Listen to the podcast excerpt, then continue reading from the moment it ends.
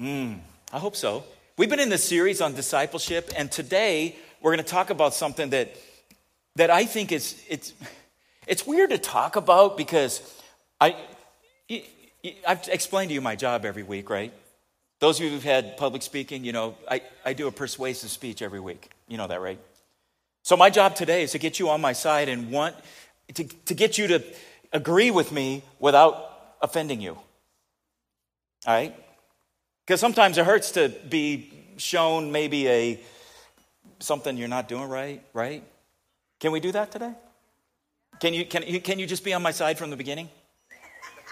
I'm just kidding. Let me tell you a story. So, stories are good, right? So, I was a youth pastor for a long time, a long time, 26 years. But when I started, I was, I was youth pastor in my home church. And it was, a, it was a larger church, it still is, it's a great church. And I, I love going home and, and visiting, and it, you know, things have changed a lot. But let me just, let me just give you an example of what I'm talking about today. So, youth ministry, uh, we, did, we did our high school on Tuesday nights, Wednesday nights was uh, middle school. So, having middle school service, and uh, anybody ever worked with middle schoolers? Anybody here a middle schooler? Okay, love you guys. Here's one of the things I love about middle school they are fun, they're crazy. You can get them to do whatever if you just make it fun, right? And so in our middle school services, I would always do these contests and whatever I wanted them to do for the service, I would, I would give them points. Okay, don't, don't give away my secret. Points are free, right? I could just tell them, hey, it's 500 points, and they'd be super excited. Whoa, 500. So, so this particular night, the whole night was, was oriented around your identity. So what we were going to do is have them figure out what their identity was and then show them that their identity should be in Christ. See how this works? So, what I had them do that night is bring magazines. I told them, get your parents' permission, of course, bring magazines. So, what we were doing that night is making a collage of you, of yourself. So, you're going to look through the magazine and find pictures, cut them out, whatever, and show us who you are. So, here's the night. So, we at, our, at this church, we, uh, we'd outgrown whatever youth rooms we had. So, so we're in this large room we called the fireside room. It's a beautiful room, had a big fireplace and all this. It was really beautiful. And then had these huge cathedral windows that you overlooked. Our church happened to be across from a community golf course. So it, it was just gorgeous, right? And then the parking lot was down there. So all this is happening. So I moved out all the chairs and we had all these tables in there. So scissors, safety scissors, because they're middle schoolers, and glue, right? And magazines everywhere. And my leaders are walking around and kids are doing it. There's a lot of talking and laughing and leaders are grabbing the inappropriate ads. You know what I'm talking about? Give me any magazine at all. It's like, we just don't need that. So they're doing all that, and all this is happening. And as this is going on, I see movement out in the parking lot. And it was one of our middle school boys who came all the time. I mean, I knew this kid, and he's running like this through the parking lot. I'm like, what in the world is he doing? So I'm watching all this happen. I'm seeing him, he's just like this. I think, I got to figure out what's going on out there. So I'm thinking, okay, everything's cool, got all these leaders. I step out of the uh, fireside room, and our business administrator at the church is standing there, Pastor Larry. You know, and he's dressed in slacks and a, you know, dress shirt like he would. And I said, hey, Larry, uh, can you just step in and keep an eye on things for one second? I'm just going to run in the parking lot. I'll be right back. He's like, okay. So he walks in.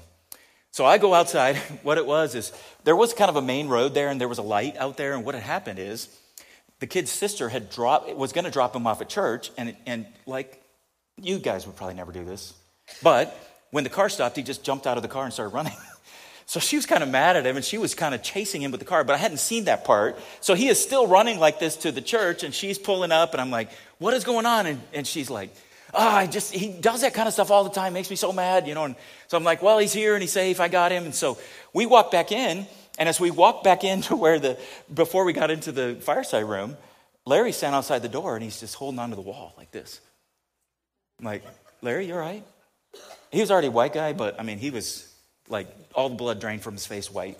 I'm like, Larry, what happened? Something happened? And he's just looking at me and he's like, What is going on in there? And I said, It's youth ministry, bro. Walked right by him, got in there. We did our service, right? It was awesome. It was a great night. The next morning, I'm sitting in my office and Larry walks in. You know, sometimes these guys kind of have attitude. He walks in, busts my door open, and he's like, How did you do that? Do what? How, how did you clean the room up like that? I'm like, What do you mean? He goes, It looks perfect in there. yeah, it always does. And he's like, but, but that was chaos. That was ridiculous. And I'm like, Larry, that happens every week. Have you never checked on us at all? There's always something like that. I mean, it's middle school ministry. It's, and he's like, but how'd you do it? He goes, I saw it. They were, they were cutting up papers and there was glue and there was, every table's clean. I checked. Of course he did. He's like, the carpet, there's nothing on the carpet. I'm like, Larry, look, I gave him points to bring that junk and I also gave him points to clean it up. And he's like, what are you talking about? I said, well, I gave him a thousand points to the kid who gave me the biggest stack of, of paper. So every single piece of paper that ever existed in that room was in my hands. He's like, points? like, they're free, Larry. They think it's a big deal. It's a big deal. And it's all clean. Right? See how this works? You know what that tells you? I don't know what you learned from the story. I learned this. I wasn't going to ask Larry to volunteer in middle school ministry. right? He would have had a heart attack. Because, yeah, that was, it probably looked chaotic to him. But if you love middle schoolers and you love ministry to kids, to youth, that was a beautiful scene. If I were to walk in the room, I'd have been like, this is awesome. And I would have wanted to be at each table and check out what was going on, and, and which is what I did, and walked around and talked to every kid about every single thing they did. But for him, it, it, it wasn't his thing. You get that, right? So let me just explain some things. I grew up in church, and my, my parents were super involved and involved in everything. I mean, they sang in the choir. And when I was old enough, I sang in the choir, right? My dad was a board member. My mom ran a ministry to, because we lived in San Diego for, for quite a while there. And um, my mom did a ministry to service wives because she was a service wife, right? And had no support all those years. Because it's changed a lot, but at least when I was a kid, my dad would go, when he would go on a ship and be gone, he'd be gone for a minimum nine months. I'm talking nine months. And she's home alone and doing whatever she got to do and take care of us. And that's a different world. But she knew that world, so for her it was a natural thing to reach out to those ladies and build this really huge ministry. Still going today in that church. My dad was a Royal Ranger leader him and, and other friends of mine, dads, and they took us camping and learned knots. I won every knot competition, by the way. I'm just, just throwing that out there. We did it all. We worked at the church. My dad started driving a bus. We had a bus ministry. So, guess what I did when I was 21? I started driving a bus. Right? I, we, we did all that. And it was all, let me, I, want you to understand this. I mean, we, we help people move. When we lived overseas, my parents volunteered in the Servicemen's Center. My mom, actually, when we lived in the Philippines, it was the coolest thing. She worked in this deaf ministry uh, with Filipinos. So we all learned sign language, which I, don't test me on this today, but, but I can spell stuff, you know, still, and I've, I know some of the words, and, and it's what we did. Does, it, does that make sense? It was our church life, it was our life. I mean, we, of course, we had friends and we had other life, but we, that was everything we did. We did, we did so many things as a family. I, I couldn't even count. I was trying to write down and remember all the athons we did growing up, raising money for stuff. You guys know what an athon is? It's where you go get you go get people to sponsor you for minutes or time or days or whatever or miles. I mean, we walked. I don't even know how many things we walked for over the years. We baked stuff. I'm not sure that was wise, but we did. We uh, we did the funniest athon one time. We did a Bible reading thing, where you got all these sponsors to do this. And it's kind of volunteer, but we were going to do like read through the words of Jesus in red. And what was comical is nobody had, I was a kid, but nobody had figured out like that takes about 25 minutes. so it was supposed to be an all night thing. So we just did it over and over and over and over, which was awesome. I think about that. We did a ping pong a thon. I don't know if Cannon uh, Gray's in here, but he really wants to do that again, which would be cool. Uh, we, we, uh, we lined the streets one time for the unborn. I, I, I remember doing that as a young high school, middle school student, and just understanding what abortion even meant at the moment. And all of us were out there families, kids. We fed the homeless. Church had a coffee shop for servicemen we volunteered in, sold Christmas trees, wrapped presents. Then I was in eighth grade. Um, any of you in eighth grade? Really? Okay, I was in eighth grade once in Sunday school. Remember that? You had a quarterly I remember we were just opened our little quarterly, and uh, I'll never forget this. Sister Adney, we used to call people that. Remember that? Remember those days? In fact, I got called Brother Dennis today, and uh, I don't know, Rebecca. And I said, Yes, Sister Lamonte, because that's what we did, right? So Sister Adney busts into our Sunday school room, and she had her hair piled up on top. Remember how some ladies used to do that? And she looked around the room and she said, Dennis, I need you today. Come with me. So our, at that time, our church had grown to the point we were eighth grade Sunday school was out in a trailer, so we walked across the parking lot. As we're walking across the parking lot, she hands me the third grade quarterly, and she goes, I need you to teach third grade today. I'm like, Me? She goes, Yeah, you can do this. Do, do you see what happened there? She, she saw something in me I, I didn't see in me, and she said, You can do this. I, like, okay. So I followed her upstairs to the third grade Sunday school class, and I taught third grade till I graduated from high school, till I went to college. I did that the rest of my time. And I sang by my dad some of the greatest memories. He, he's passed away now, and I'm not making fun of him. It's just, he had the most amazing tenor voice, but he came from that generation that everything had to be vibrato. You know what I'm talking about? Anybody know what I mean?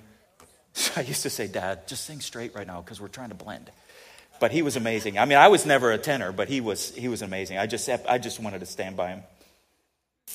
We did so many things for people. We mowed, we cleaned the church, we even I, I volunteered in Royal Rangers when I was older. It's, it's what we did.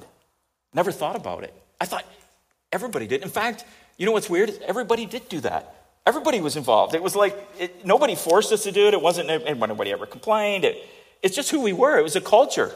We all helped because, and, and I don't know, I mean, we had pastors, but it's not like we expected them to do it all or other people. It was, we were the church, so we did what we did. It's just, it's who we are. Uh, you know, I think back about it, and I want you to understand something. I'm not, I'm not bragging about any of that. It's just what we did.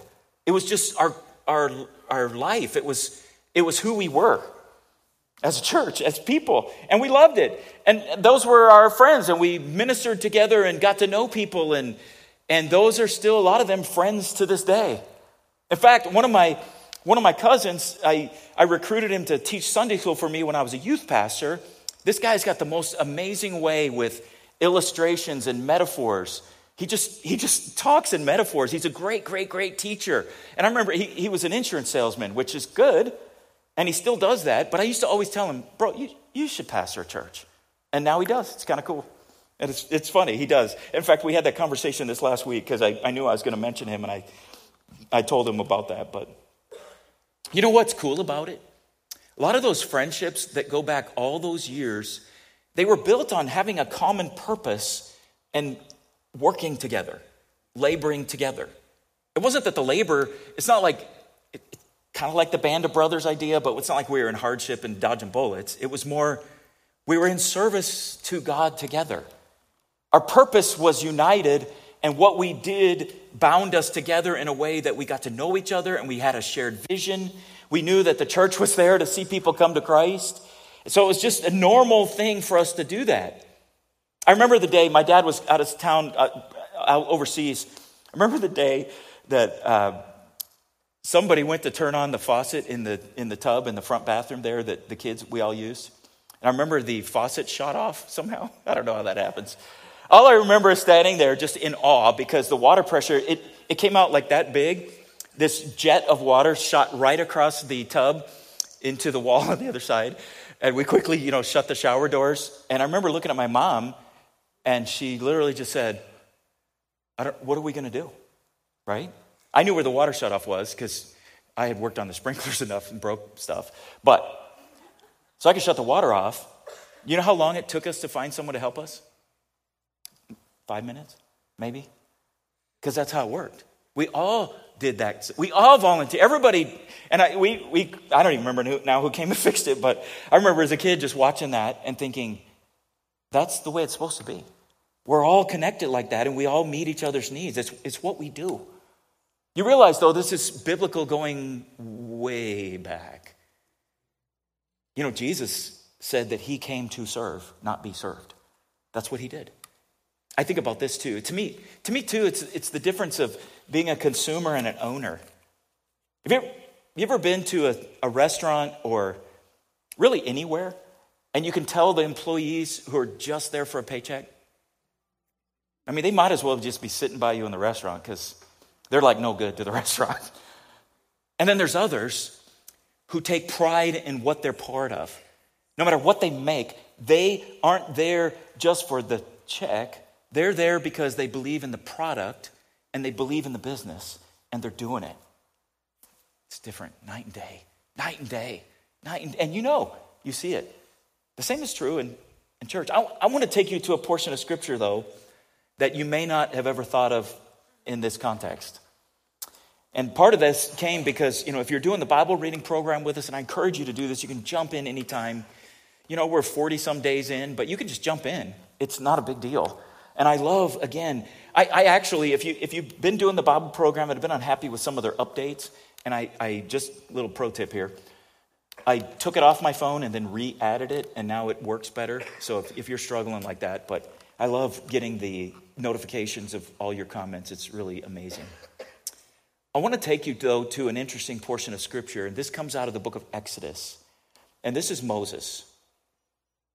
And if you don't know what had happened, is the, the children of Israel went to Egypt, remember under Joseph, and they didn't realize maybe that they're going to be slaves there, you know, generations later. At this point, they've been slaves for 400 years, some kind of crazy number. And about this time, a man and a woman of the tribe of Levi got married. The woman became pregnant and gave birth to a son.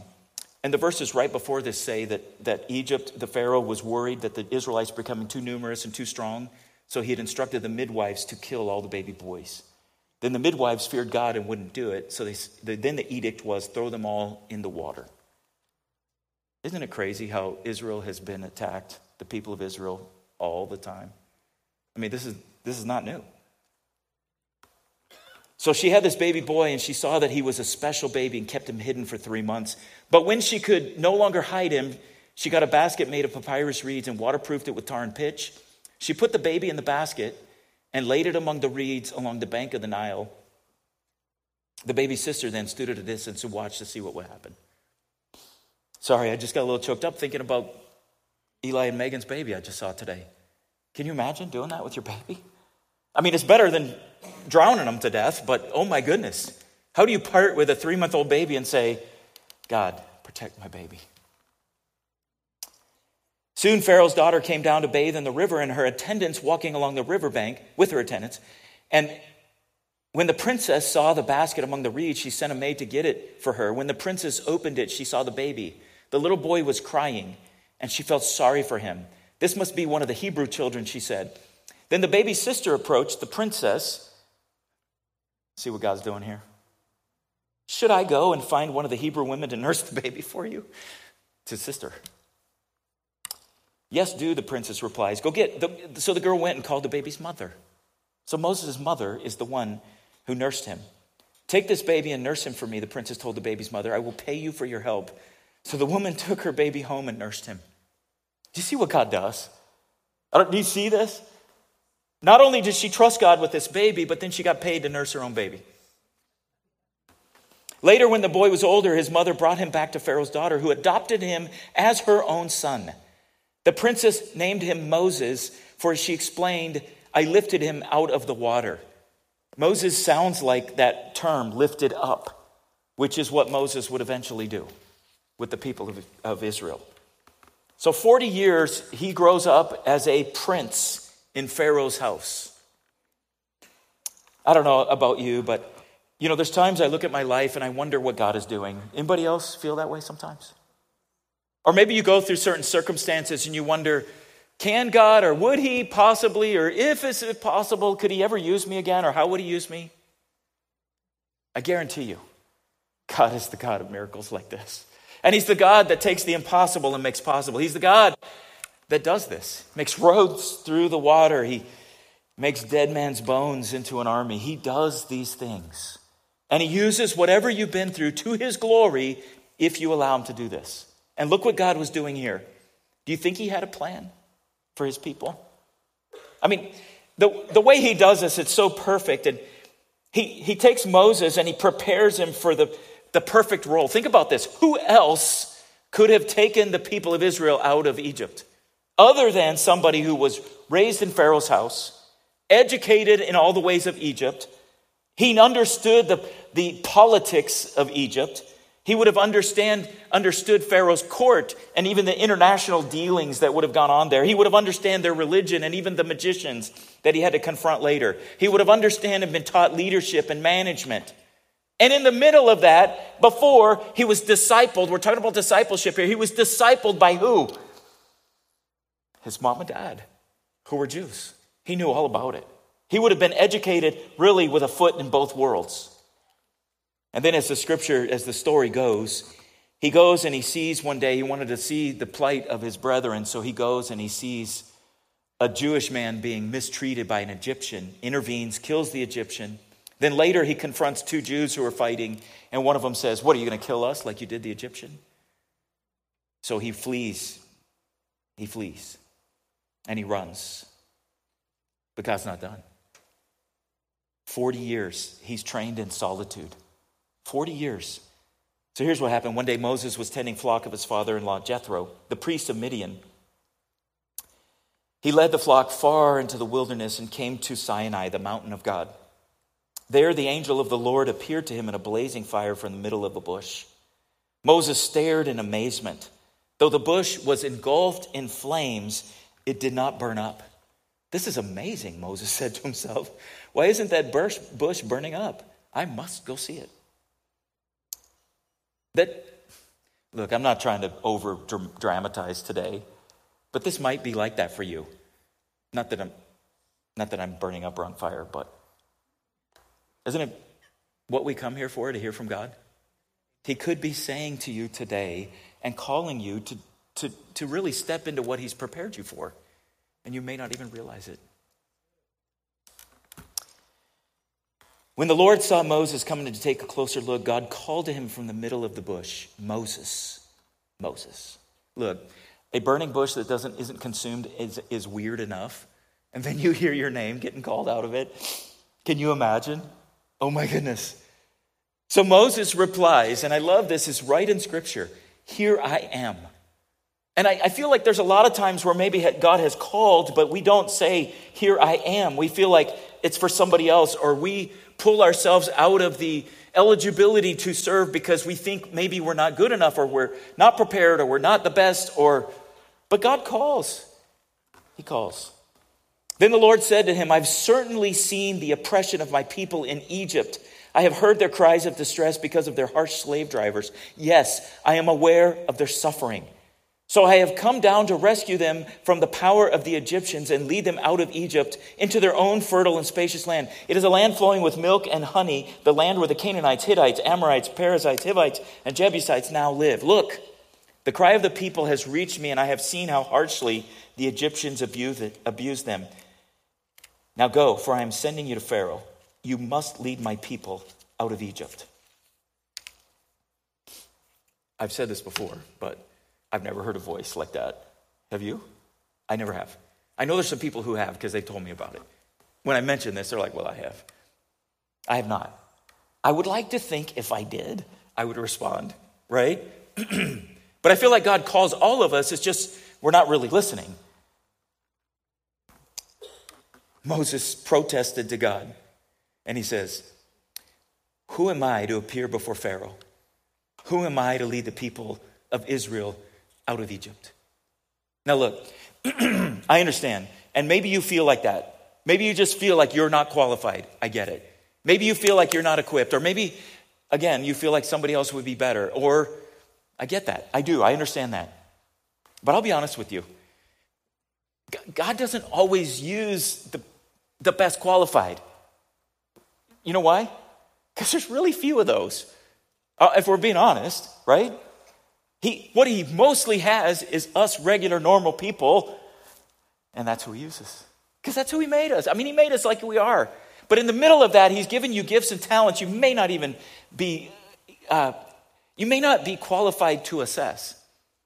Right? Guys, you can relate to this. I'm going to get in trouble for this, but you know, like when your wife says, I'm not pretty, what do you say? Oh, I wish you could see what I see, right? Because it's how you feel. And like, well, you have to say that. Right? Anybody been there? Don't raise your hand, you'll be in trouble too. But right? We're not always the best judge of what God has put in us. to use for those reasons. And Moses says, Who am I? And I'm reading it and saying, Oh my gosh, who else? You're, you're the best prepared possible. Now, I appreciate that he didn't, he didn't have pride and arrogance in his own abilities. I appreciate that. I respect that. But he was also raised in Pharaoh's house. He was, he was raised by his Levite devout parents.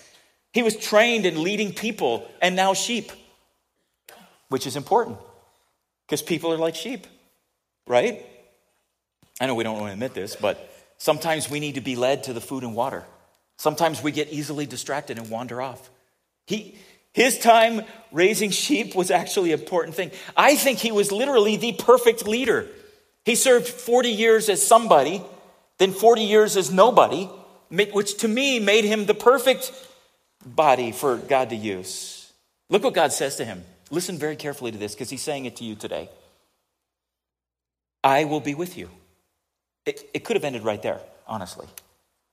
And this is your sign I'm the one who sent you. When you have brought the people out of Egypt, you will worship God at this very mountain. And Moses protested and said, If I go to the people of Israel and tell them that the God of your ancestors sent me, they will ask me, Well, what is his name? Then what should I tell them? And God replies, I am who I am, which is a fascinating, really poor English way to say, I always existed. It's not like I will be or I have been, I am, period. Say this to the people of Israel I am has sent me to you. God also said to Moses, Say to this people of Israel, Yahweh, the God of your ancestors, the God of Abraham, the God of Isaac, the God of Jacob, has sent me to you. This is my eternal name, my name to remember for all generations. So, what about you? What has God prepared you for? I mean, uniquely. Look, I get it. I, I do get this. I get it. But you know what? Some of you could be president. I think you have that kind of gifts. I know you're probably thinking it's a low bar these days, but, but regardless, I think you could run a Fortune 500 company. I get that. Some of you have gifts that I know that. And then some, you know, you've raised great kids, you have incredible wisdom, you have experiences. God uses our gifts.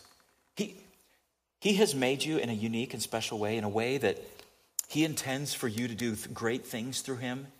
Some of you may feel like, well, I don't know if I have the right personality. You know what? I, I bet if any of us were to stumble upon the disciples, maybe at any point in their ministry, you would probably say the same thing. You realize none of them were really trained or, or educated except for Matthew. And then Luke wasn't a disciple. I mean, he wrote one of the Gospels, but God used them how they were.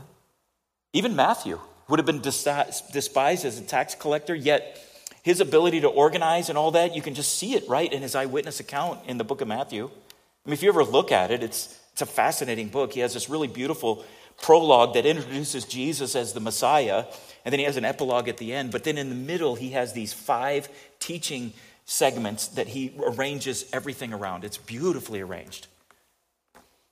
And then Mark is fascinating because that's Peter's eyewitness account. And just like you would expect from Peter, who is still my favorite, but a little bit impetuous, right? I mean, who jumps out of a perfectly good boat? Peter did. And he walked on water. Yeah, he sank, but he walked on water. No one else walked on water. I always think of those guys kidding each other.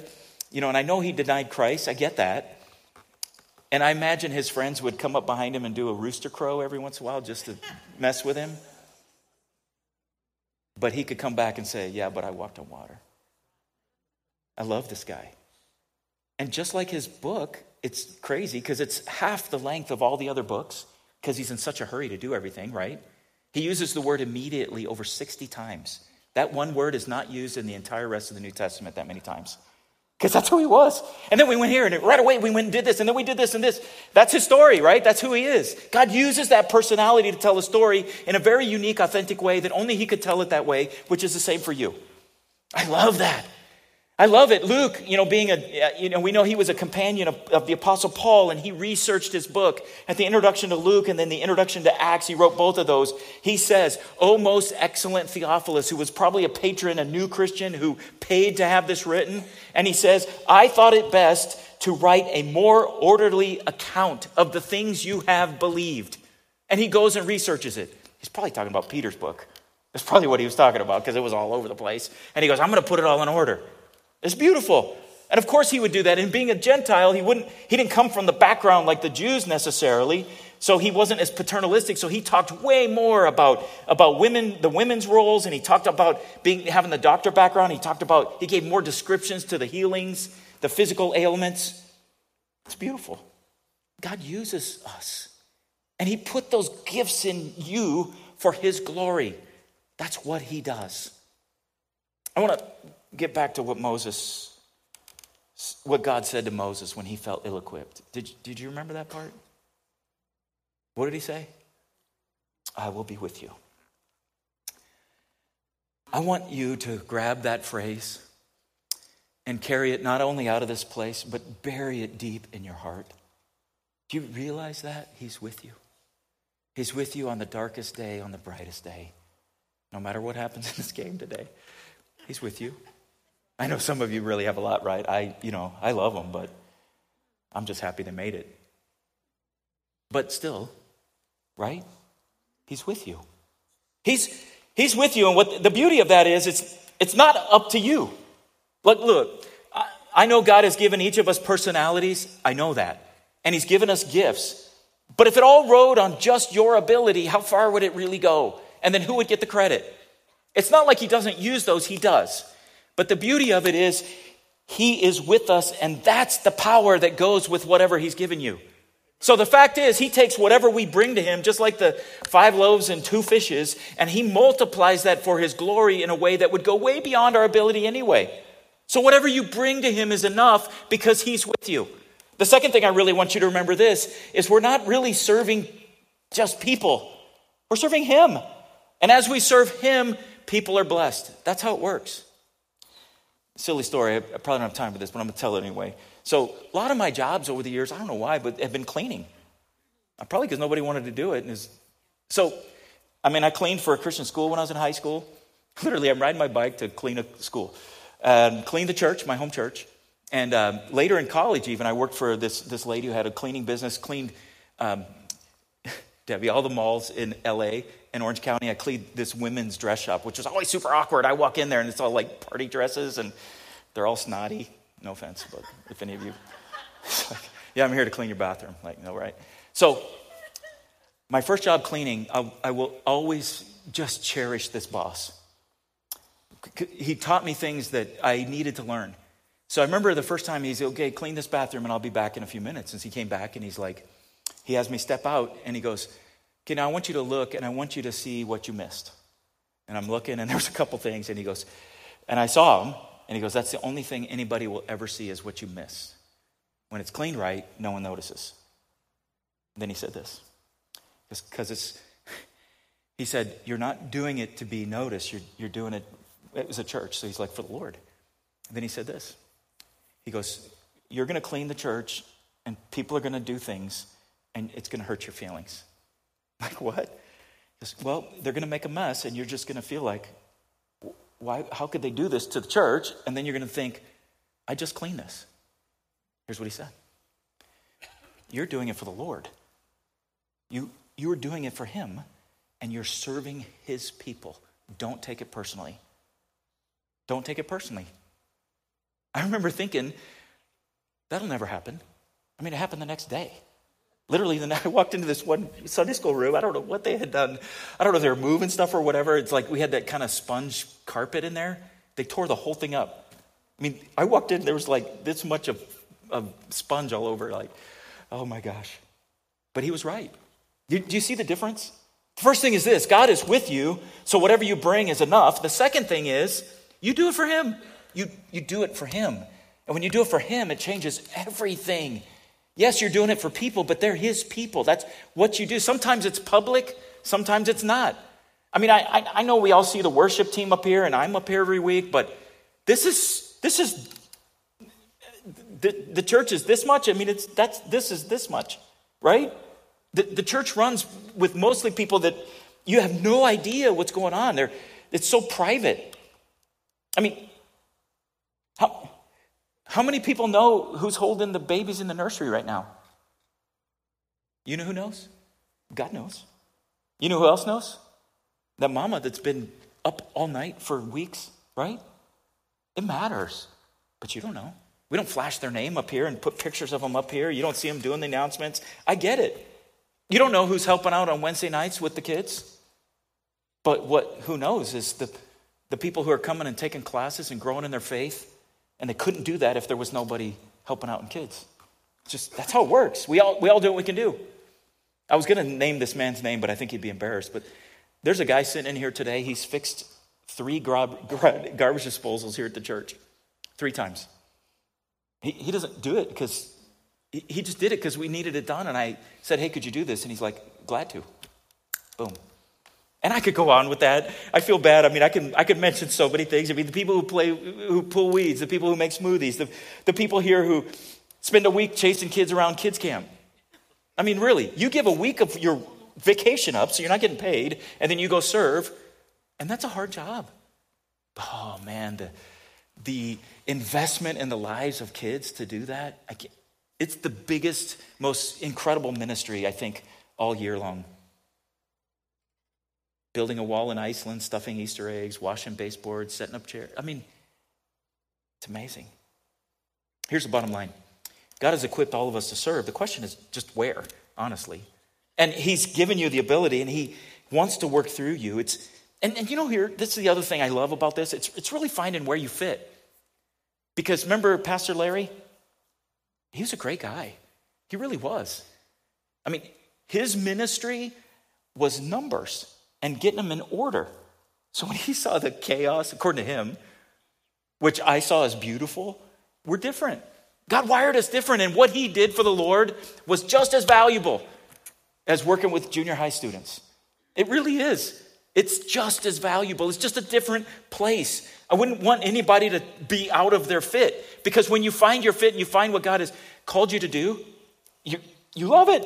You love it, love it, love it. And you know what's cool about it too is God, God uses us in different times and different places, and it, it may change over your life because you, you have a, a certain time in life where this, this is what you feel called to do. Or I know people who who in their profession you might think, oh, we're going to take whatever they do for a job and put it here. Well, they, they do that for a job. They don't want to do it here.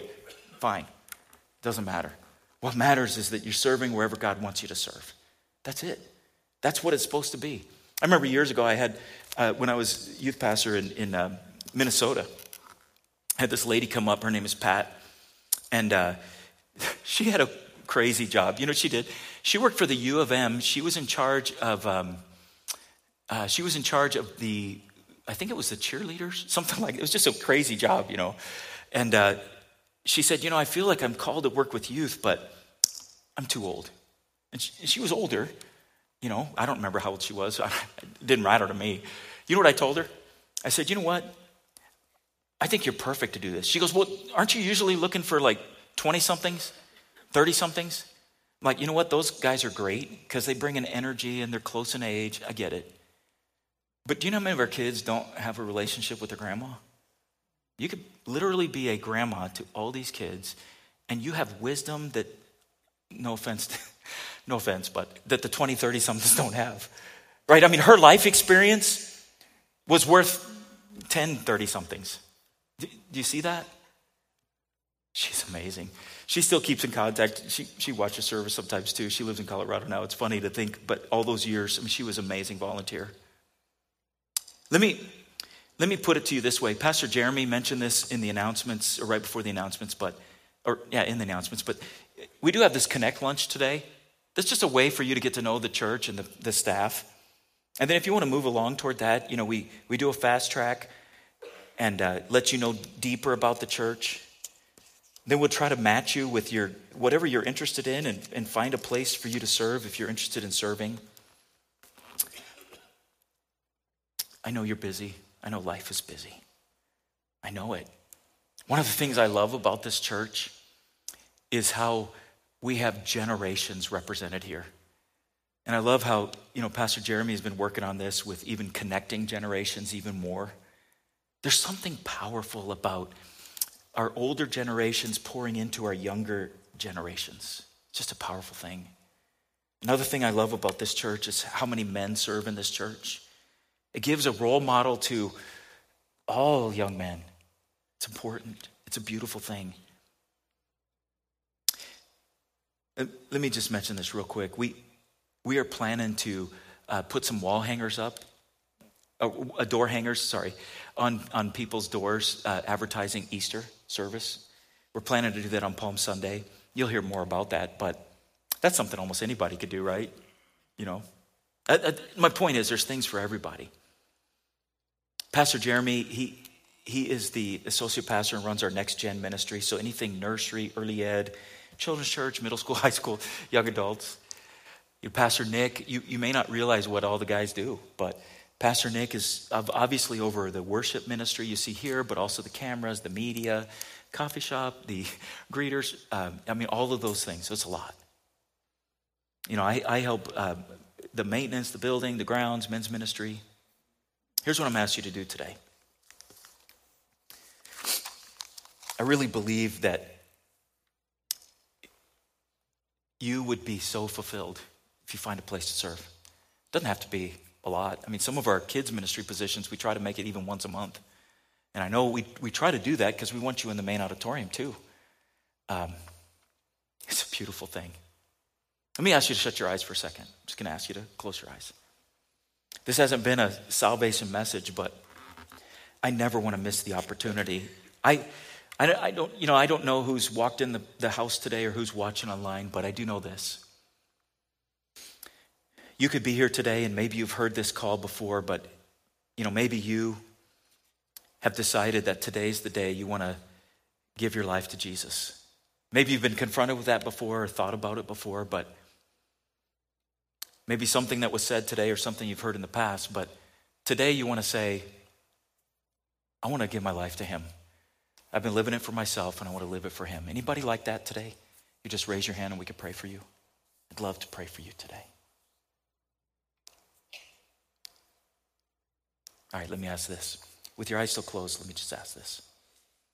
I, I don't want you to raise your hand for this, but I'm just curious. Don't, you don't need to raise your hand, but I'm just wondering if maybe you've been in church a long time and you've just felt like you didn't really have anything to give, to serve. I hope you see that differently. I hope you appreciate the fact that God made you unique with unique gifts, and the best part about it is He is with you. That's it. That's it. I want to pray for you. And then we'll close the service. Let me just pray with you for a second. Father, I'm so grateful. I'm grateful for this church.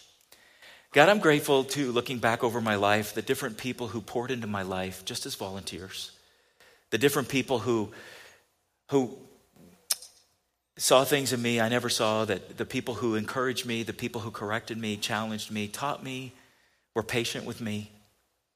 God, I'm thankful for that. And I'm thankful for this church and the beautiful things I see here and the people who give so much of their time and, and love to do it.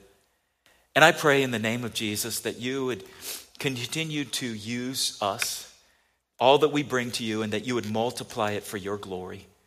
God, we love you and we thank you for that. In Jesus' name, amen.